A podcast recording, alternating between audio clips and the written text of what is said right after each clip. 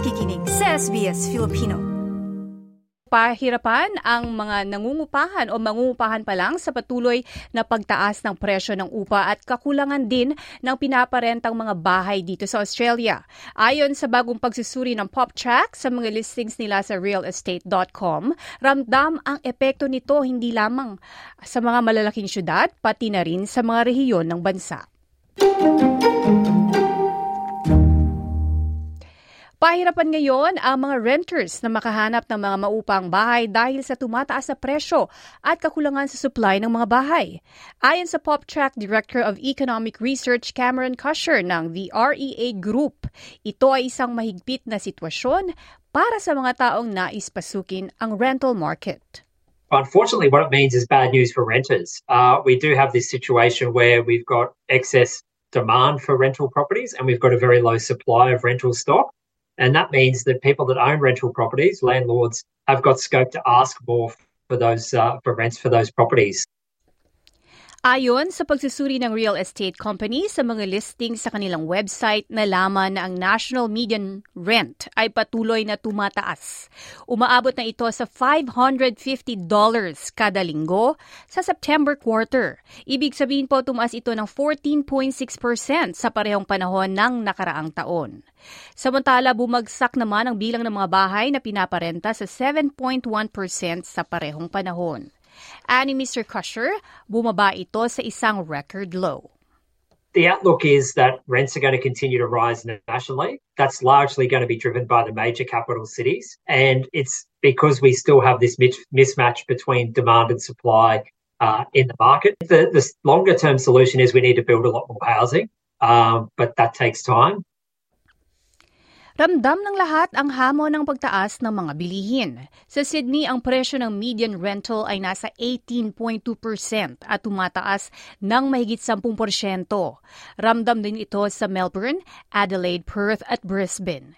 Ngunit ang epekto ay hindi ganoon kalala sa ibang mga malalaking syudad. Sinabi ng taga LJ Hooker na si Marina Mocklin, patuloy na nakikita ng mga real estate agent ang tumataas sa demand sa pangungupahan. Our vacancy rates are the lowest they've ever been, and it is a challenging time out there. There's nothing to rent, people are really searching, and, and there's nothing for them to find. You know, it's a combined series of events that's happened, but it's led to a situation where rental opportunities are very low. Ramdam din ng mga nasa rehiyon ang pagmahal ng renta. Pumalo ng mahigit sa 10% ang median rent sa labas ng mga pangunahing syudad sa Western Australia at South Australia kada taon. Pati na sa Queensland at Victoria, ramdam din ito. Hindi naman gaano apektado ang Tasmania, New South Wales at Northern Territory. Ayon kay Ms. Macklin, maraming magkaibang dahilan sa pagbago ng mga kondisyon sa pangungupahan. We haven't got new construction. The rental figures keep going up despite interest rates increasing. We've got a long young home buyers taking advantage of these stamp duty allowances, buying typical rent rental stock. And it's just this combination that's just seen vacancy rates the lowest they've ever been. We've also got a big influx of people moving back to Australia after COVID, also needing somewhere to live. Ang paghahanap ng matitirahan ay nagdulot din upang maging biktima ng eksploitasyon ang iba, kabilang na ang mga international students na tina-target ng mga property scammer. Isa sa biktima ang nagsalita sa SBS News ngunit hiniling na itago ang kanyang pangalan. This is the first time I've been scammed. This is also the first time I've rented. I asked my dad for advice, but he told me that I was now an adult and could start making decisions for myself. I was duped upon making that first decision. Nabiktima ng paluloko ang isang estudyante matapos itong nahirapang maghanap ng mga upahan sa pamamagitan ng mga tradisyonal na real estate website. We were using all of them. We also asked the locals in Australia to help us view the properties, but we kept getting knocked back.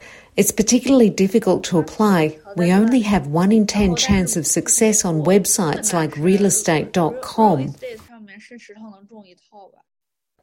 Ang pagmahal ng presyo ng pangungupahan ay isa lamang sa mga alala ng marami na hirap na sa tumataas na presyo ng paninirahan sa Australia. Ang ulat na ito ay sinulat ni Tom Stainer na isinalin sa wikang Filipino.